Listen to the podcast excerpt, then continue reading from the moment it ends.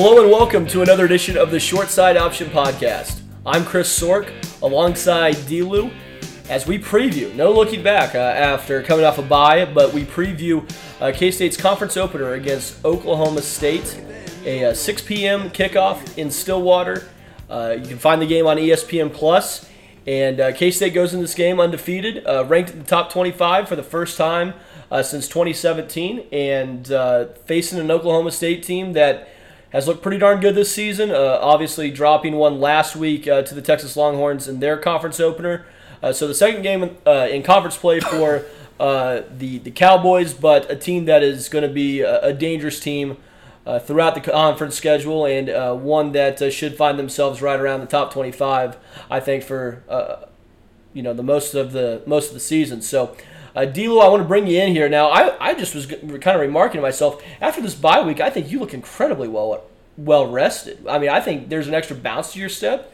You look like you know you're really recharged. Yeah, I spent a lot of time in the ice bath. Yeah, um, yeah, I know you had been. I saw you just carrying bags of ice into your to your bathroom, and I, I was beginning to wonder what was going on. Like if you were trying to, you know, like cool it down just for you, but I guess you were getting yourself iced up. Well, I'm a big bath guy in as general. it is. Yeah. yeah.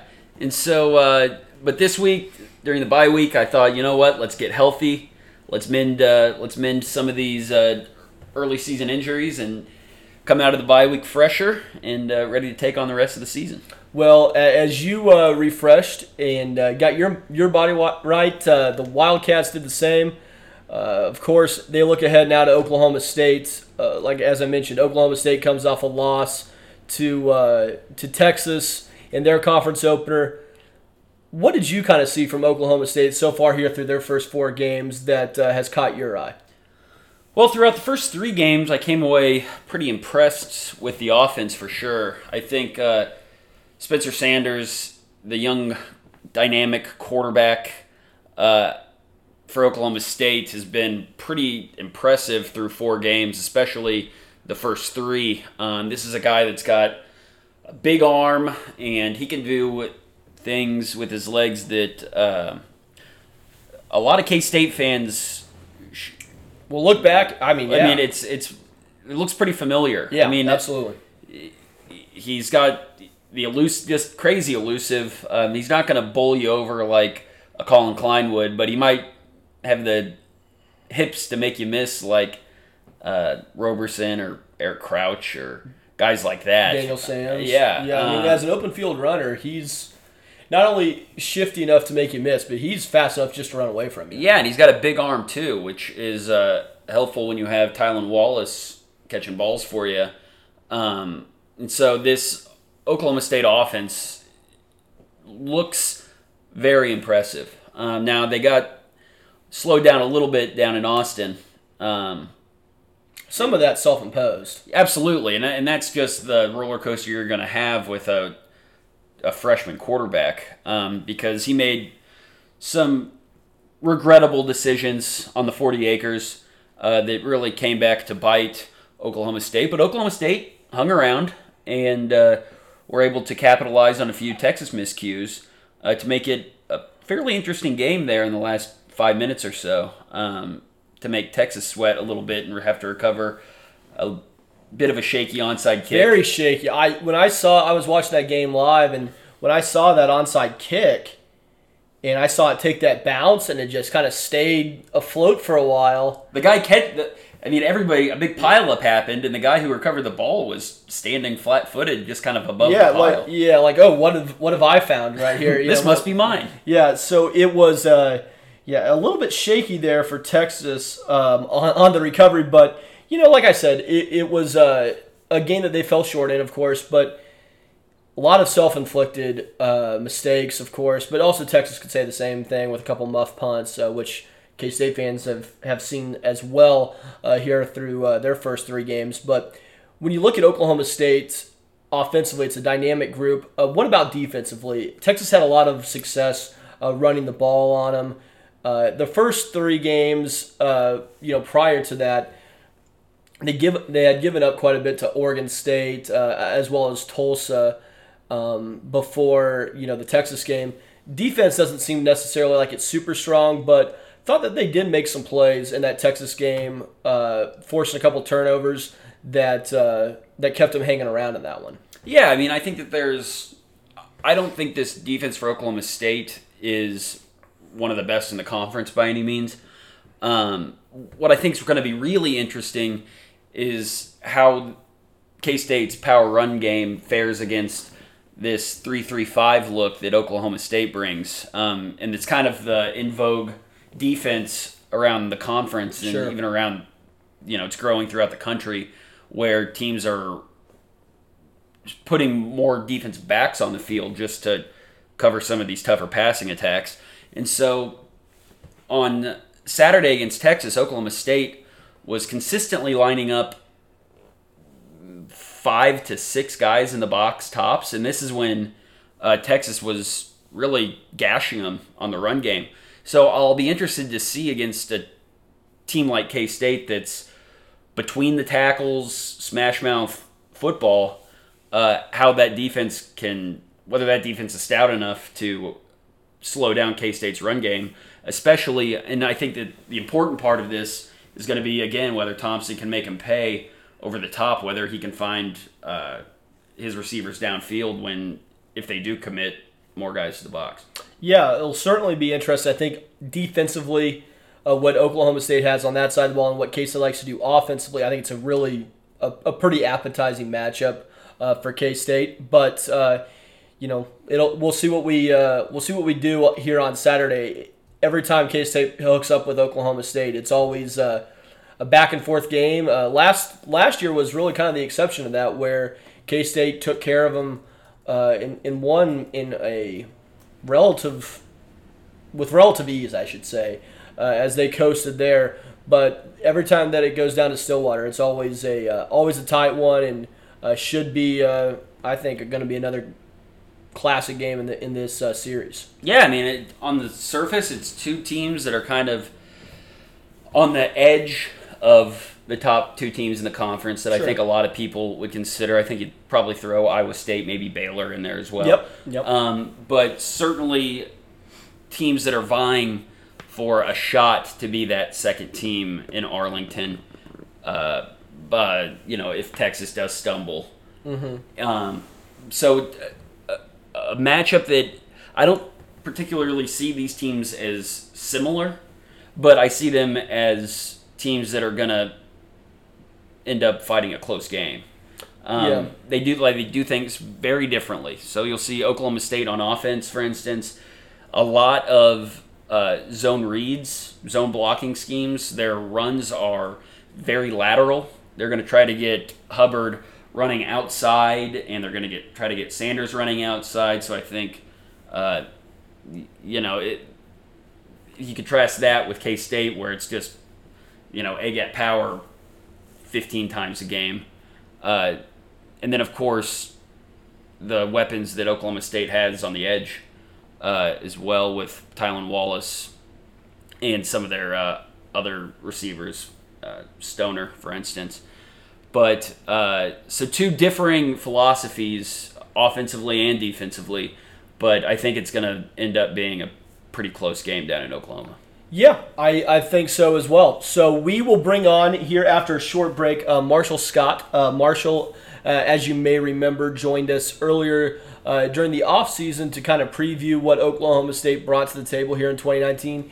And uh, he was nice enough to take some time to join us again uh, here as we preview uh, Saturday's contest between K State and Oklahoma State. Uh, we'll have Marshall uh, on the other side of this break. Back after this. All right, we are being joined now by Marshall Scott. Uh, you can follow him on Twitter at Marshall underscore once. He is a beat writer for uh, Pistols Firing, and you can read his work uh, at pistolsfiringblog.com, where they do a great job covering all things Oklahoma State. Marshall, thank you for making some time today for us. How are you doing? I'm not too bad. Thank you guys for having me. Absolutely. Well, Oklahoma State uh, drops a, a tight one to Texas to, to start conference play, 36 to 30, in a game that was kind of back and forth. Uh, Oklahoma State hanging around throughout, and uh, the game kind of really uh, turned, in, in my estimation, when uh, Oklahoma State uh, wasn't able to pick up a, a fourth and six on a on a fake field goal attempt but with Oklahoma State going in as as a, as an underdog there to Texas, and not getting great play out of Spencer Sanders, of course, uh, two interceptions and. Uh, but did have some very bright moments. Of course, I'd be remiss if I didn't say that. But uh, what were your thoughts on on uh, Oklahoma State's uh, first game in the Big 12 here in 2019 against against a, a good Texas team? Yeah, it was a it was definitely a weird game. Um, you you came in, you know, thinking Texas was you know definitely the better team, but OSU has just found a way to win against Texas these past shoot like 10 years. I think Gundy's now seven and three against Texas in the last 10 years. So it's just a, a really weird game. OSU had a really tough time in the short yardage, uh, short yardage offense. Um, Chuba Hubbard just wasn't finding the space that he had found, you know, in previous games. He had like 37 carries. He still got, you know, his his yards, but he had to do it on like 37 carries. So it was just a it was a weird game overall. Um, I think you always thought that Texas probably should have won. Um, I think they you know played better, a couple of muff punts, and uh, that game probably looks a lot uh, a lot different uh, with Texas in even more favor. But yeah, Spencer Sanders he had some rough moments. The uh, the first interception was a bad throw. It was a I think Gundy said terrible to describe it the other day. The second one you can't really knock him too much. I think his arm got hit on the release, but like you said, he really showed um, some some crazy some crazy plays. There was a run uh, late in the fourth quarter where he made like four Texas defenders run into each other, uh, juking people out and then running to the the middle of the field. And then he threw earlier in the game. He threw like a 55 yard bomb, and it was it was what OSU fans you know thought Spencer Sanders was capable of um, in those bright spots. They thought that that was what he was capable of doing, and it was good for Oklahoma State fans to finally see that you know he could do those things. Yeah, uh, Marshall, this is uh, Drew. Uh, for our K State fans who may have long memories, that uh, this Oklahoma State Texas game reminded me a lot of a game K State played back in 2001 against Oklahoma, where Ell Roberson was facing a very good Oklahoma team a young quarterback there, and you saw some real bright spots out of a dynamic young playmaker, uh, but also just some errors that you see a lot of times with young uh, quarterbacks as well. Uh, and I wanted to talk a little bit about Spencer Sanders. So, uh, Oklahoma State, this offense has a ton of weapons. Hubbard, uh, very dynamic back. Sanders, of course, dynamic and a big arm. And then Tylen Wallace as well, who's uh, is or I mean I think he's the best wide receiver in the conference, but Sanders in particular Gundy doesn't have or hasn't had this kind of a running quarterback where he he's just as dangerous or maybe even more dangerous with his legs than he is with his arm. How have you seen uh, Oklahoma State's offense evolve uh, with a quarterback who is that lethal on the ground? Yeah, it's really been something crazy. It was, you know, hype levels were at an all-time high after the uh, Oregon State game to start the year. Sanders ran for like 120 yards or so, something. He hurdled over, over somebody. Uh, didn't throw any picks. He looked really good. Um, it's kind of you know been up and down since then, but he really he changes a lot of of what could happen. I guess um, the fan base, some of the fan base, I should say, is a little uh, questionable that they haven't, you know, just like let him let him go as far as throwing the football. They've still kind of tempered back on that, and I think that early interception against Texas probably, you know, made play callers want to want to slow down a little bit on him throwing the ball, especially for that game and the the big stage. But then he he fought his way back through it, and uh, he he can do a lot of things. He's he looks like a running back whenever he takes off running. It's it's pretty incredible how just how fast he is, how quick he can change direction and then that he's also capable of throwing balls, you know, 50, 60 yards downfield. And a lot of, was made about what Texas did defensively um, in that game where they double teamed Wallace. Do you uh, Sanders was able to have some success throwing it to other guys, particularly uh, Dillon Stoner, who had a decent little day as well. Uh, do you think that that's just something that he's going to have to develop as he grows, just going through his progressions, and if if Wallace isn't available, trying to find somebody else. Yeah, for sure. Um, the, a lot of teams have sold out to try and stop Tylan Wallace, and it hasn't always worked. Uh, it it did, however, work um, in that Texas game. He, I think Tylan Wallace still had 50, 80 yards, some, somewhere in that range, but he wasn't. It wasn't the one, you know, 150 and two touchdowns like he he oddly usually gets miraculously. So that that's been another question that the fan base had is you know who's going to be this the second uh, pass catcher? Who's going to be the guy that steps up? Is it going to be Stoner? Stoner kind of had a big drop early in that Texas game, uh, but then he you know fought back and uh, had a pretty good game of it. So I think that's been a big question mark. Is a are is OSU trying to throw to somebody else, and then like it's just not happening because Sanders isn't you know working through his reads, or, or B is there not somebody else that's stepping up? And I think that there are people that's stepping up. Jordan McCrae's had a really good year. He's a South Alabama transfer. Uh, you mentioned Stoner. Braydon Johnson has been uh, incredible when given the opportunity, but he's still a little uh, raw in terms of skill set. He's just a really fast receiver. So that that's been a question mark for people as far as you know when are they going to spread the wealth a little bit in the passing game.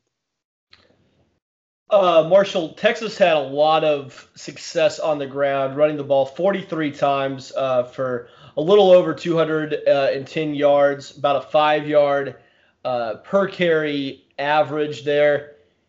With K State coming into town, uh, obviously a physical team that uh, wants to do a lot of their work between the tackles. How do you think Oklahoma State is equipped defensively uh, to slow down K State's running game? Yeah, it's definitely a point of concern for the team. Um, OSU's front, uh, the, the OSU's defensive front, the defensive line, they don't have a ton of experience. I think they lost six guys to either graduation or transfer from last year, so that's a big question mark. And you kind of saw that uh, take shape against Texas. Uh, with that said, the OSU defense, you know, they didn't play great against Texas, but I think that they played well enough to win. Um, you know, holding Texas to the least amount of points that they'd scored this season. That includes the uh, LSU game. That includes games against Rice and uh, Louisiana Tech. I think was their other opponent. Yep. So it was. It was just. It's definitely a point of concern, but you know, it's not going to miraculously get better overnight. We'll see if Jim Knowles, the defensive coordinator, can can scheme uh, for what some of what um, Kansas State's going to do. But yeah, that's definitely a point of concern heading in. Uh, and if Oklahoma State, I, I expect this personally to be a bit of a high scoring affair because I think Oklahoma State's going to uh, get their points, uh, whether it's on the ground or through the air. But I guess, in your opinion, uh, Marshall, what are your biggest keys uh, for success if Oklahoma State's going to win this game? Yeah, so it's really weird. I think it's also going to be a high scoring game, but maybe not in the ways that you know high scoring games usually come. It might be a, you know, this team runs for 50 yards and this team runs for 50 yards. So I think that that, that can be pretty weird. Um, I think what OSU wants to do, what they've done, you know, thus far this season when they're successful, is to get Chuba Hubbard in open space early. Um, that really opens up the rest of the offense as far as you know running zone reads for uh, Sanders off that, and then eventually drawing that safety off from over the top of Tylan Wallace, where you can you know uh, get a vertical threat downfield. So I think getting the run game going early will you know decide a lot for this game for Oklahoma State. Well, it'll certainly be uh, it'll certainly be a good game. I, I feel all every time that Oklahoma State and K State hook up uh, on the gridiron, it always seems to be a pretty darn interesting game that comes down to about the final uh, couple possessions. So I expect this one uh, really to be no different. Uh, we're here with Marshall Scott. Uh, you can follow him on Twitter at Marshall underscore once. He is an Oklahoma State beat writer for Pistols Firing and uh, you can find his work at pistolsfiringblog.com. Uh, Marshall, uh, of course, being uh, your second time here on the short side option, you know all about the three and out, and uh, I that, I've got three quick ones here before you go. Uh, I was looking around on Twitter today, and I noticed that it looked like there was a media pickup basketball game over there in Stillwater as Oklahoma State gets ready to tip it off with basketball practices getting started. Uh, how did were you uh, were you participating in this uh, little pickup game? Yes, I was. I was on the, uh, the losing side. Um, we played, I believe, 20 minutes. My team lost 34 to 10. It was not a pretty outing. Um, the way it worked was the the men's captains were a team captain or a group of coaches, and the women's captains were team captains, like another group of coaches. And it was kind of a schoolyard pick. I'd like to point out that I was either the third or fourth overall pick of this okay. media draft. So thank you, thank you. There we go. Um, but yeah, it, our, draft. Uh, I, wouldn't even say after me, before me, me. It it didn't work out for us. We we got hammered pretty good. We could not get up and down the floor. We were quite out of shape. Well, you know, as uh, as the uh, as the Cowboys and Cowgirls start basketball practice here. I know that they're probably going to be fighting off a little rust, so I'll just let you chalk that one up to some uh, some early season rust here, uh, Marshall. But uh, through four games now for Oklahoma State, uh, you know things have gone pretty well for Oklahoma State. What has maybe caught your eye as either the biggest surprise, either as a positive or a negative, uh, that maybe from what you were expecting? Uh, whether it's on an individual or you know a certain side of the ball for Oklahoma State here through four games before the Texas game, I would say that the offensive line has been a, a pleasant surprise for Oklahoma State. They really, you know, have been opening up a lot of holes. Chuba Hubbard scored a 75-yard touchdown run on the first play against Tulsa. Um, so I'd say that they were they were definitely a, a positive surprise. You, you thought that they would be good with uh, Charlie Dickey coming over from K State. You thought that they you know had a chance to be pretty good. They have a lot of veteran guys. Um, against Texas, it, it didn't work out as as much. Uh, they kind of just got out athleted. You know, Te- the Texas D line was just better. And that's just kind of how it went. So I'd say that that, that was a pretty uh, positive surprise for Oklahoma State fans. And finally, uh, got to ask you for prediction on uh, Saturday's game. Four and a half point spread, as these games often are, as I mentioned earlier, always tight, always competitive. Uh, how do you see Saturday in Stillwater shaking out? Yeah, I haven't honestly I haven't put too much thought to this yet. We uh we do our staff picks on Thursday, I believe. Thursday. That that sounds right. Anyways, I haven't put too much thought to this yet, but off the top of my head, I'm very impressed with the work that uh, Chris Klieman has done in his first year at K State. They have not missed a beat. If anything, they've you know progressed beyond expectation to this point. Um, with that said, ooh, that's gonna be tough. It's gonna be a night game in Stillwater. Those can get pretty crazy just in general. I think I would take. Ooh, I said earlier that I was to pick K State, but I think I'm talking myself into taking Oklahoma State. Um, I'll go 32-28 Oklahoma State. Okay, a uh, a tight game, uh, as as we've said, uh, or as I've said here a couple times now. Every time that K State goes down to Stillwater, it's bananas. It's always a it's always not only a tight game but always a memorable game. I mean, where it's dating back to '99. Yeah, '99 was well. Not in, back then. I mean, we were able to pull away, but we dug ourselves a huge hole early on. But uh, obviously, the 2003 game was kind of wacky. Uh, 2011 is as crazy of a game as. 07 was crazy. Yeah, there's all sorts of uh, games in the K State Oklahoma State series that are always competitive and always uh, come down the wire. And I think from what Marshall says and what we both think, it it, it uh, looks like we might be in for another classic. So, yeah. well, Marshall, uh, thank you again for making some time with us here on the short side option uh, we'll be sure to keep in touch and uh, best of luck to you the rest of the season. All right. Thank you guys for having me. All right. That was Marshall Scott of uh, pistolsfiringblog.com. Uh, Marshall, like I said, does a great job covering uh, Oklahoma State football. They do all do a great job over there at Pistols Firing Blog. Uh, great place to go check out and read up on uh, the Cowboys prior to Saturday's game. Should be a good one. And uh, DLew, let's go ahead and kind of get into our analysis on the game here after hearing what uh, Marshall had to say about uh, the Pokes side of things. I'm just going to ask you to look at it, you know, somewhat simply. When Oklahoma State has the ball, what does K State need to do to slow down that attack? You know, I've been noodling on this all week and thinking about okay, how does how's K State going to try to contain uh, Spencer Sanders? Is it do you throw the kitchen sink at him with blitzes? Do you try to confuse the young quarterback um, and get him to make mistakes uh, on your end? Uh, but I, as I thought about it, I thought, you know, I think the smarter play here is to give him enough rope and let him, you know, get himself in trouble. Because where Oklahoma State can really get dangerous is when you get Spencer Sanders out in space. Sure. And all it takes is one missed tackle from a K State rusher to get that guy loose. And, you know, K State has been okay at getting quarterback pressure this season, but they've had some troubles bringing down quarterbacks in the backfield, especially. Yeah, that's always, and that's always what's so frustrating. Yeah. Too. You have them dead to rights and he either get a pass away or pick up a few yards on the ground or find a guy. Well, know? and they've had trouble bringing down guys a lot tougher, or I mean, a lot easier to bring down than Spencer Sanders. So I think the way, the best way to do it is to uh, not worry about pressuring him too much. Make sure your defensive ends have contained, especially uh, with Hubbard running side to side as much as he does, um, and just basically getting a wash in terms of the line of scrimmage when it comes to Oklahoma State throwing the ball. Um, and then just having guys sit back and hope that he's just impatient enough and tries to force something, uh, as he did at least once in the Texas game that uh, I believe Marshall referenced. Uh, Coach Gundy said was a horrible throw.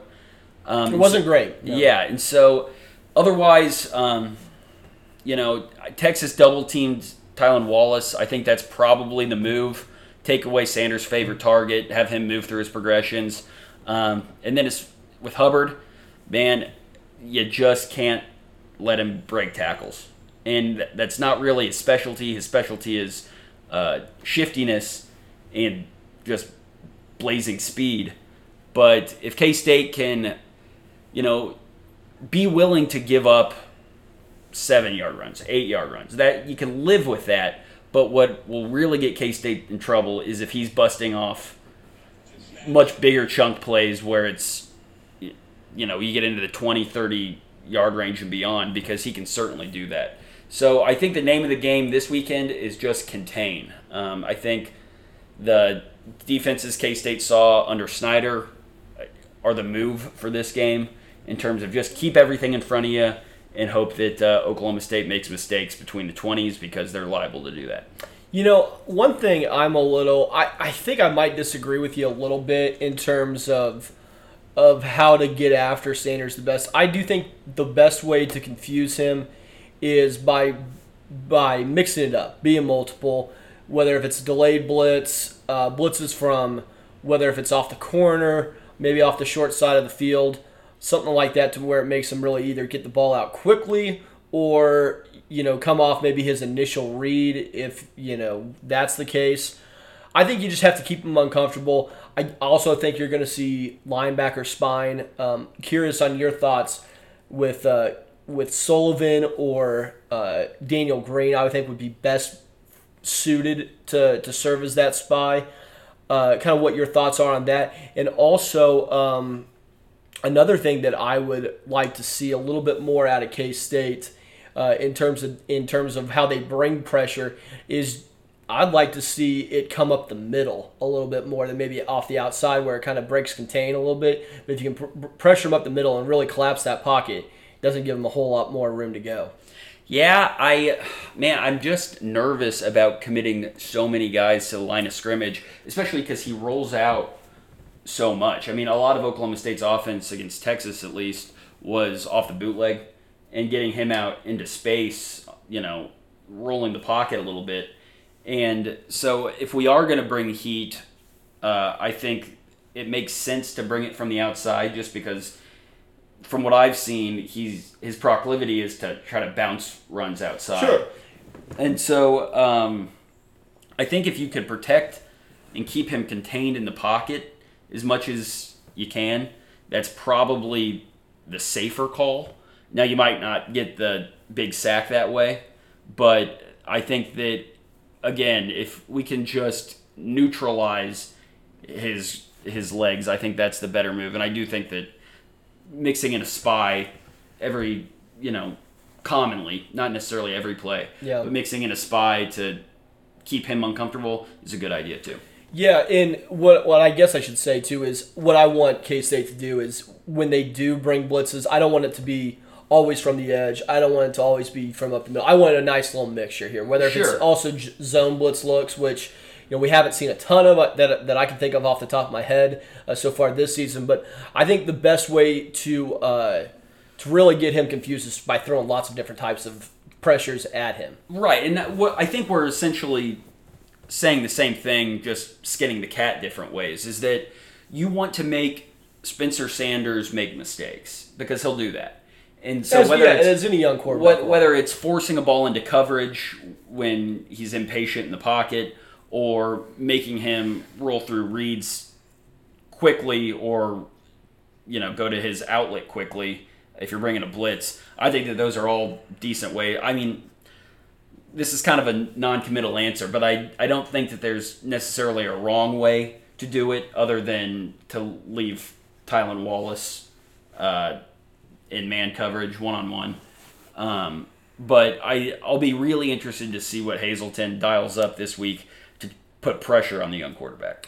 You know, one thing that you had mentioned to me earlier this week that I, I did some further research on uh, was Chuba, Hu- Chuba Hubbard. Uh, obviously, one of the better running backs in the country. I believe leads the nation in rushing yards per game uh, here through uh, through four weeks of the college football season.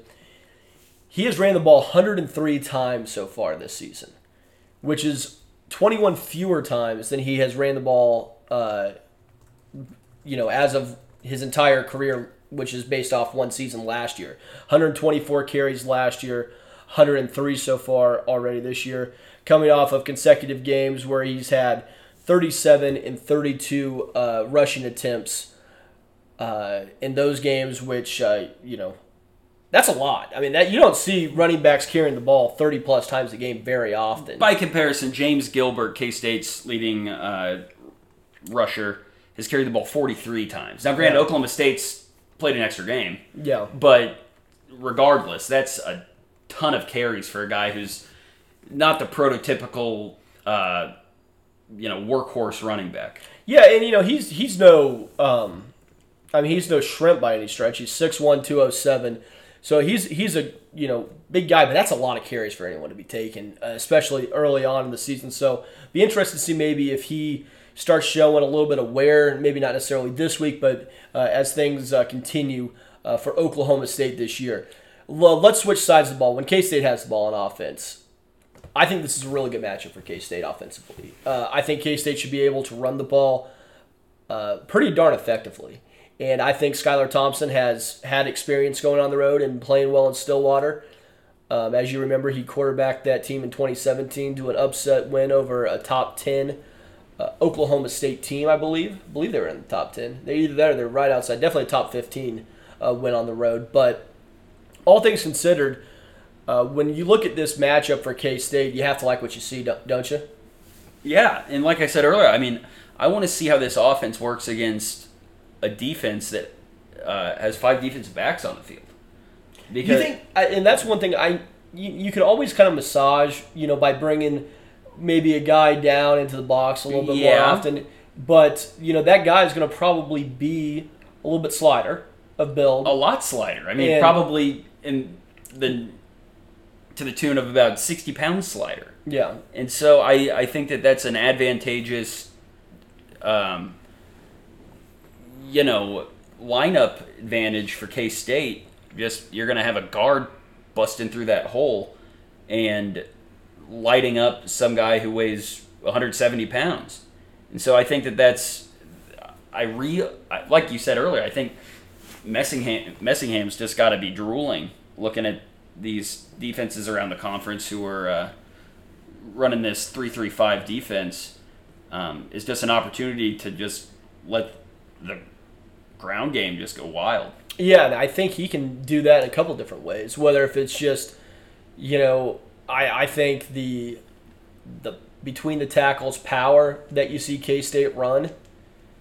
I think that's a play that you can kind of just say again and again and again on until until Oklahoma State Figure starts- something out. Yeah, Yeah, starts starts solving, it. and then if they do, then we move off of it and you know do something different, and come back to it a little bit later. You know, massage that a little bit. But uh, yeah, how do you just kind of overall see this matchup for K State as as we uh, as we look to move the ball offensively against this Pokes defense? I see it. I, I like what K State's got here. Um, you know, last against Mississippi State, I said the same thing that this is a defensive line that is going to have its handful hands full um, trying to stop this this running attack. And you know, Ingram for Texas had a lot of success on the ground, running for uh, 114 yards on 21 carries. So good day for him um, against this Oklahoma State defense. And through this early part of the season, I haven't seen a def- an offense in the con- not in the country in the conference uh, who runs the ball better than K State. And so I think the game plan is what the game plan has been, and that's run the ball between the tackles for as long as you can. And then if Oklahoma State starts getting committing a ton of guys to the box, that's when you hit them with play action. Okay, so we've we've laid it out offensively and defensively, kind of how these matchups look. Give me an X factor on either side of the ball, uh, maybe for both teams or for one team, maybe that particularly sticks out to you. Well, for K State on defense, I th- I think that there's a clear X factor here, and that's the defensive ends. I think that those guys, like I said earlier, the name of this game is going to be contained. And if K State has success on defense, it's going to be keeping Oklahoma State's running attack bottled up between the tackles. And if the defensive ends can get upfield and set the edge for on Sanders and set the edge on those zone reads, then I think K State's defense is going to have a ton of success. On when K State has the ball, I think I'd be looking at gosh the the guys in the box for Oklahoma State to see whether or not the six or seven with the safety, uh, if those guys can contain K State's running game without devoting too much or changing too much of what they do stylistically. Um, and if that's the case, then I think that Oklahoma State could have some success. But I think that's going to be a tall task for this Oklahoma State defense.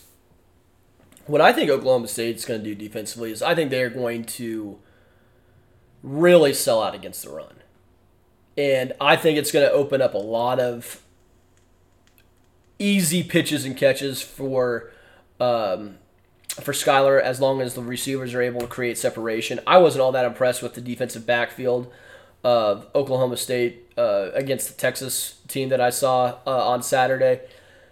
One play in particular, that busted coverage that they had. Oh yeah, the long throw. Yeah, the Eagles down the down the side where it was. It I was, mean, completely busted coverage and a walk in touchdown. I think Malik Knowles has a big game. I think this game sets up really well for him. I don't know if it's going to be 2017 Byron Pringle esque, but I could but see. maybe. But maybe it could be. We'll have to we'll have to tune in and see. But I think that this is a game that K State really uh, can make some hay in the passing game, whether it is with Schoen, uh, whether if it is with um, with uh, Malik Knowles.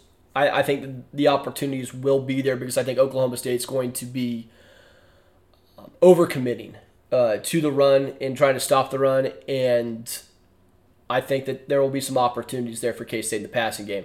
Defensively, I look at the defensive ends as you mentioned too. I think that's a great point.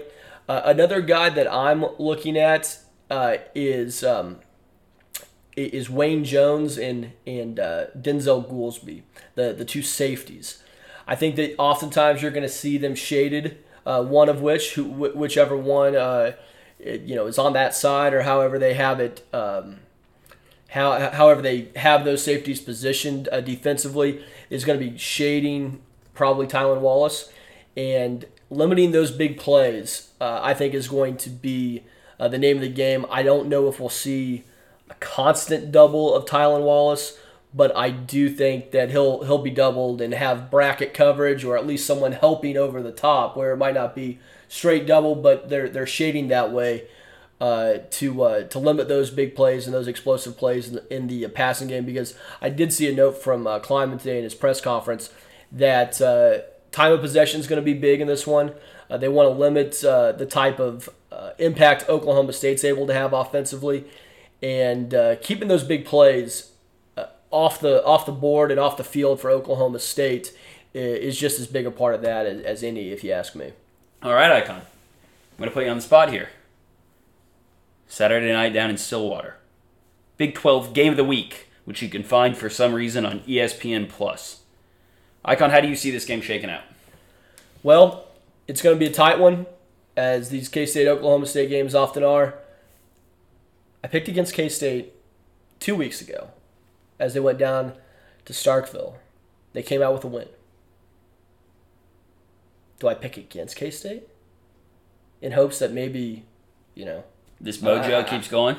And, you know, that would be. Fade the icon, folks. That would be just silly to do because what I say, I mean, what's that have really to impact on the game? There are there any higher powers here at work? I don't think so. Of course there are. You you think so? Could be. You think so? Well, you know what? We're gonna try to buck this. I think K State's gonna win this one, thirty-one to thirty. Oh. And a nail biter with a walk-off field goal for Blake Lynch. All right, neat little guy out there getting the game winner, huh? Well, it's very funny. You, thought- right. you think it's a one point game. I think it's a one point game too. But my score is slightly lower. Slightly lower. Okay. And, and a score that might resonate with some K State fans 29 28. Kansas State coming out victorious. I think K State uh, does just enough to limit the big plays, and uh, the Wildcats come out on top in this one. Okay. Any, I mean, do we have a walk-off field goal in this one, or is it just you know? Because 29 is kind of a tough score to get to. Yeah, I forgot how we got there against Nebraska in 2000. Um, because that was 29 28, right? I believe so. Yeah, I don't know. That's this is this. You're kind of channeling a little bit of uh, Vicky Valancourt. That I, that ain't no guess. That's what's gonna be. yeah. I like it. Uh, maybe a maybe Klieman goes for two at the end of regulation. You know, we get that 2011 opportunity back. Hmm. Yeah. well, we never had that opportunity. Oh, you're right. We would have gone for two. Would we? Well, Of don't- course. I don't know if we would have or not. That's that'll always be a question though that that uh, I'll always have in the back of my mind what we would have done. I bet we would have kicked. Mm, yeah, probably. That was a hell of a game though. yeah. Earthquake, everything. I mean, that, that game had everything. Natural disaster. That terrified Kirk Herbstreit in the Yeah, it had it had everything you could ask for in a Big 12 conference game. So, well, we both see the Cats uh, pulling out a, a, a heart stopper in Stillwater. Uh, I've got 31-30. Uh, DLew over there, 29-28. Uh, should be a, a memorable one down there in Stillwater. Uh, that will do it here for the uh, review of, of kind of what we have uh, here, or the preview, I guess I should say, reviewing what Marshall had to say and giving our predictions here on the short side option. After a short break, we'll be back with this week's Wildcat Legend and Ask the Icon. See you after the break. All right, welcome back to this episode of the Short Side Option podcast, where we just got finished giving our thoughts on this week's Oklahoma State game. And our next segment is brought to you by our friends Assurance Exteriors. Assurance Exteriors. Total outward care, total inward assurance. You can visit them at assuranceexteriors.net for any kind of uh, damage to your house or. Or Maybe you just or- need a new roof. Maybe you need a new one. roof, yeah. They'll, they'll do it for you. Uh, in this segment is, of course, a segment we call This Week's Wildcat Legend. And we have a true Wildcat legend this week, Icon. It's Oh, baby, I can't even. I can't wait to see who this one is. a real treat for our listeners, apropos of our opponent this week. And who could I be talking about? None other than the safety from Hays, America. Here's America. Number two, Marcus Watts. Now, uh, Marcus Watts played three years for Kansas State, was a three year starter. Uh, career numbers just incredible 116 solo tackles, tacked on 44 assists. Uh, eight of those were for a loss, had two sacks for the safety in his career at K State, and four interceptions over his three seasons. But of course, one game sticks out in his career. One of my favorite K State games of all time, actually. And that's the 2006 Oklahoma State. That was a hell of a game. That was a That was one hell of a game. Man, if you weren't riding high after that game, then you needed to have your pulse checked. Because that was the first game Josh Freeman started. Leon Patton, freshman running back, had a monster day as well. And uh, Watts was just the clutchest guy on the field that day. That is one of my favorite games. I, I'm glad you bring that up. That is when people talk about, and that's a game uh, I believe was not also on TV, uh, on cable TV. Well, I know I listened to it on the radio. Yeah, I was I was there, and I have a great story about that. But I'll I, I'll uh, I'll let Well- you get after it here. Well, without having a game feed in front of me, um, And I I, I could be your eyes. I'm, here I'm. I'm going as the uh, just on memory here. So Oklahoma State's driving down to get the go-ahead score, I believe. Need a at the end touchdown. of the game. Need a they needed a touchdown, and the K State defense was leaking water a little bit, but towards the end of that game, Watts just was batting down every pass that was in his range. Um, do, do you want to remember? My, you want to hear my memory on that? yeah. uh, So I had uh, probably the best seat in the house for this. So I was with my dad. We had uh, tickets on the east uh, club side. We, he won them at, at some you know raffle or some auction or whatever. So we were sitting on the, The nut fry?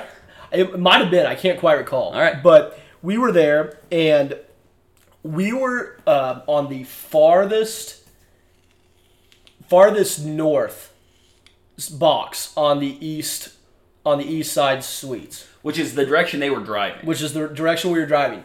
And so Oklahoma State has the ball. I can't remember exact. I think they had all three timeouts for some reason, and they were driving down by Josh Freeman had just scored a touchdown. Josh Freeman had just ran he in for a that, touchdown. he had that big run where he bowled over into the south end zone. Yeah, there. it was the score was 31-27. So Oklahoma State needs a touchdown to win this thing. And there's about about 25 30 seconds left if I remember right. And they have the ball at the 25 30 yard line. You think, okay, we can run some plays here. We can we don't need to just take shots at the end zone for three or four straight downs. Well, you know what they did? They took shots at the end zone every play from the 34 or the 25 30 yard line Going for the throat. and they literally just threw hail marys or or shots. I shouldn't say hail marys, but shots in the end zone on each play. And it was Marcus Watts that. Uh, And that was he had a he was had a cast on for that game. yeah, too. he had a club. I mean, because he had injured his injured his uh, his wrist or hand uh, in a previous week. he had a Brandon Harold club. He did. He really did, and it was one of uh, the most exciting games, and it was great having those seats because you're looking just right down the end zone on that, and uh, it, it's a game that I won't forget for a long time. That was a, a, a really a classic ending for for this K State Oklahoma State uh, series that has really produced some very memorable games. And of course, Marcus Watts finished that day with four tackles and an interception, On the last play of the game, two passes. Yeah, that's right. Two pass deflections, and uh, tacked on 11 yards, returning punts that game as well. all. Uh, in fact, that was his only game that he was fielding punts.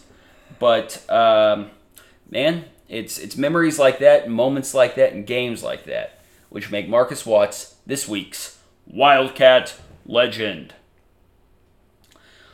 All right, Icon. Now we're moving into our final segment on this week's show, a segment we call "Ask the Icon," where listeners can submit their own questions to the short side options. Chris, the Icon Sork, and they can do that by uh, submitting questions in all sorts of ways. I think we've documented it at this point.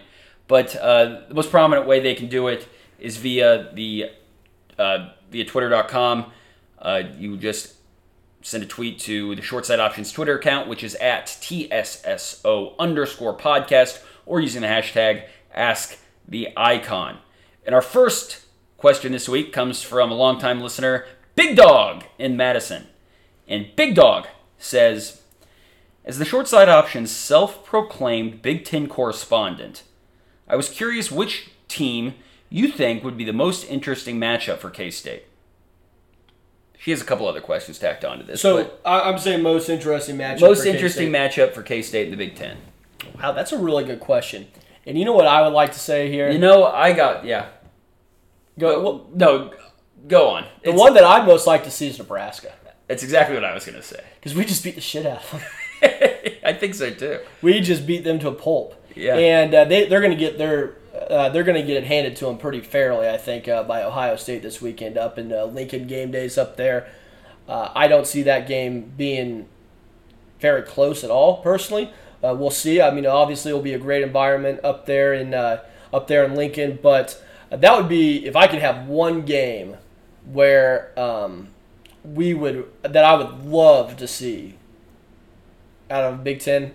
That'd be the one. And wouldn't it be sweet watching K State just run the ball to death on Nebraska? Yeah. And, and just having their fans think, oh, yeah, I remember Uh, when we used to do this. Yeah, I remember when we used to do this for pretty much 15 straight years. This looks vaguely familiar Yeah. in another life. Uh, Big Dog's second question How does Madison, Wisconsin's tailgating scene rank amongst other college environments you, you visited? Well, it's a little bit different. So you, you have gone to Wisconsin games. I have. I've gone to two. Okay, when's the last game you went to? Uh, I went. Well, obviously, I went to uh, Oh, I guess maybe not obviously, but I went last week when they played Michigan. Oh, no kidding. I did. You were in Camp Randall for the Wisconsin Michigan game. Wasn't much of a game, but I was there. All right. And I, I I'd gone it last year uh, when they had uh, taken on uh, Illinois in what was a another Big Ten game. Uh, A barn burner. No, no, not a barn burner at all. Actually, Well, that's pretty impressive because Illinois got a heck of a team. They do. Lovie Smith's got the boys going in the right direction, but I um, it's a little bit different. So the the main drag in terms of kind of bars close to um, bars close to Camp Randall is on Regent Street, and you've got these big bars which are you know obviously big on the inside, but also have big outdoor tents and, and patios. I mean these things can fit five six hundred people uh, you know in inside as well as outside. And maybe not inside, but definitely can put fit a lot of folks outside. So it, it's not as traditional as like when you think of excuse me when you think of Manhattan, where you have big parking lots where everyone has their own car, and you know just kind of does there. But theirs is much more in a, in a bar scene, so it's a little bit different than K State, but it's a great atmosphere. And uh, if you're looking for a great place to go watch a college football game, uh, there's not a whole lot better, I, I in my estimation, uh, than than the environment uh, at Camp Randall in Wisconsin.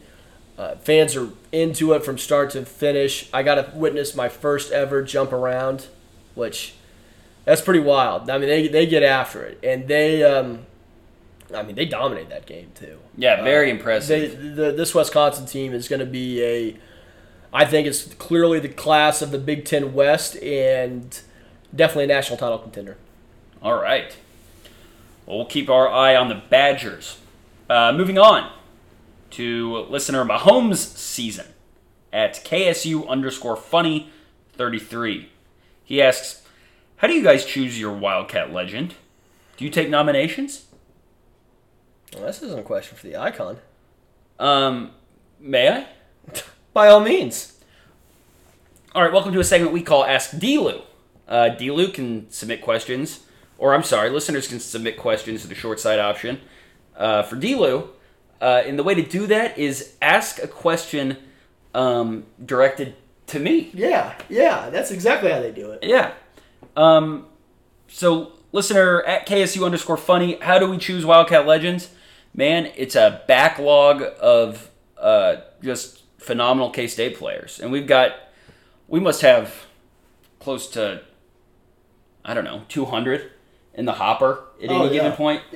Yeah, just at a moment's notice, we'll go to them. Yeah. And so. and that obviously contains football and basketball. Yeah, so it's a it's a Rolodex. Um, we shift through and we try to figure one that we really want to highlight each week. Um, and you're free to yeah, listeners are free to nominate Wildcat Legends. That doesn't necessarily mean that they're going to be the legend that week. I mean, because they go through a vetting process. yeah, these these guys are no joke. Um, it's a, it's a title that we don't hand out willy nilly. But um, yeah, if you if you got somebody in mind, if you think that, man, you know what, Warren Lott hasn't been getting enough love in the collective Yeah. memory of K State fans, then yeah, go ahead. Uh, we'll be happy to consider him. All right, now we're going to get back to a segment we call Ask the Icon. Um, and you can submit those questions via Twitter. Uh, so our next question comes from Mahomes season at KSU underscore funny 33. He asks, How do you think Bruce celebrated when he heard the news about the NCAA infractions at KU? Well, uh, knowing Coach Weber, I don't think he probably. I don't know if celebrate would be the right term, but I think he said, "Well, you know what? That's what happens. You know, if you if you you know live either." I don't think I don't even think I would say living in the gray area. But if you if you break the rules and things happen and you get uh, notice of allegations, it's what you deserve. So I don't I don't know if there's any celebration. That'd be I'd be interested to hear uh, exactly what happened. But I would say Bruce just kind of said, "Huh, how about that?" Kept his nose down hit back on the recruiting trail, which he which he does such a great job on. I wonder if he was disappointed to learn uh, the depths that some programs would sink in order to gain a competitive advantage. I think that that is also a potential emotion that he might feel. No question. It's pretty shameful state of affairs over on uh, Mount Oread. Um, but moving on, uh, listener email boys at email underscore boys asks uh, a short question. He says, "Runza, Never had one. you, you you've never had a bierock? I've had a bierock, but I've never had a runza. Aren't those the same thing? It's one and the same. but- Basically, a hot pocket, as far as I can tell. yeah. But I've never had one. I haven't either. They they used to have one in Lawrence. I don't know if they still do have a runza in Lawrence. They used to have one over by um, off of Metcalf and um, Mission, maybe. Well, over by that uh, Jose Peppers over there. Hmm. You know yeah. that whole shopping center where they got Pepper Jacks and Popeyes. They used to have a runs over that way too. Oh, really? hmm Huh. It's not there anymore, but uh, no. But heck of a question from email boys. Keep bringing it every week as you do. And our final question on this week's edition of the Short Side Option podcast uh, comes from listener Nick Ward at In Leland W, our uh, our uh, favorite Texan. Nick asks, "Howdy, Icon.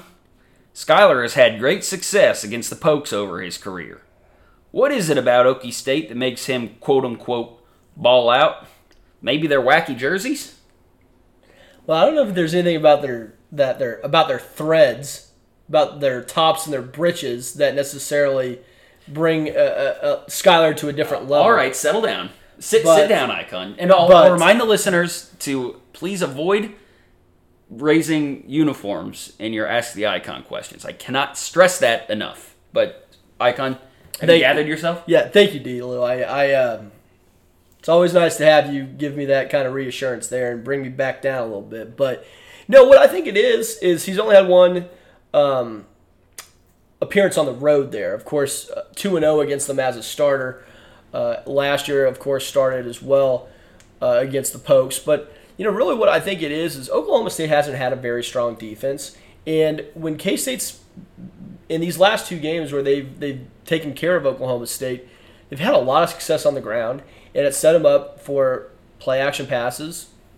And I could, man, you should just see the reaction here on DLew. He he's just saying, "Preach, Icon." Yeah, Preach, I, I, brother. I almost strained my neck nodding so much with you there.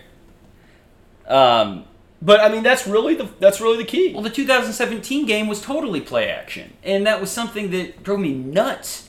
That Dimel and Coleman wouldn't use more because you have a team that that was so emphasized running the ball so much, but so rarely took advantage of the opportunities that uh, establishing the run game gave you with play action and punishing teams for for stepping up. And if you go back and look at that 2017 game, those passes to Pringle were out of the play action. Yeah, and they were he was running free most of them, or not maybe necessarily running free, but had at least a step or two on on the defender, and Skylar was able to deliver a good ball, and the rest is history. But when you look at last year, Kate, uh, Skylar Thompson didn't have a particularly good game. He was 11 of 22. Uh, Alex Barnes was, I mean, he was the bell cow. 34 carries, 181 yards, and four touchdowns. Um, you know, really, K State only threw the ball for 130 yards. They did all their damage on the ground. Yeah, and that was a game where Zuber had some miscue, miscues as well, if I remember correctly. Um, and Knowles actually got some run in that game uh, too. So a bit of a different wide receiving core. yeah, than we were and obviously different. What we were doing offensively was is different now Yeah. than than it was uh, than it was last year. But no, I think really more than anything else is in the two games that K State has had uh, with Skylar Thompson at quarterback against Oklahoma State. K State's been able to run the ball effectively, and it's really set up the play action pass for K State, and that really fits Skylar Thompson's game. And if K State's going to win, which we both think it, uh, they will, and it will be a tight one, uh, that running game is going to have to be effective, and Skylar's going to have to make them pay uh, when they commit maybe too many guys in the box and leave uh, single coverage on their wide receivers. And if the wide receivers can beat beat their man, um, look for another big day from Skylar. So I think that pretty well answers it. Yep, g- great question from uh, our Texan. All right, well, folks, that wraps up this edition of the Short Side Option Podcast. Uh, DLew, is there anything you want to add here before uh, we uh, let these listeners go?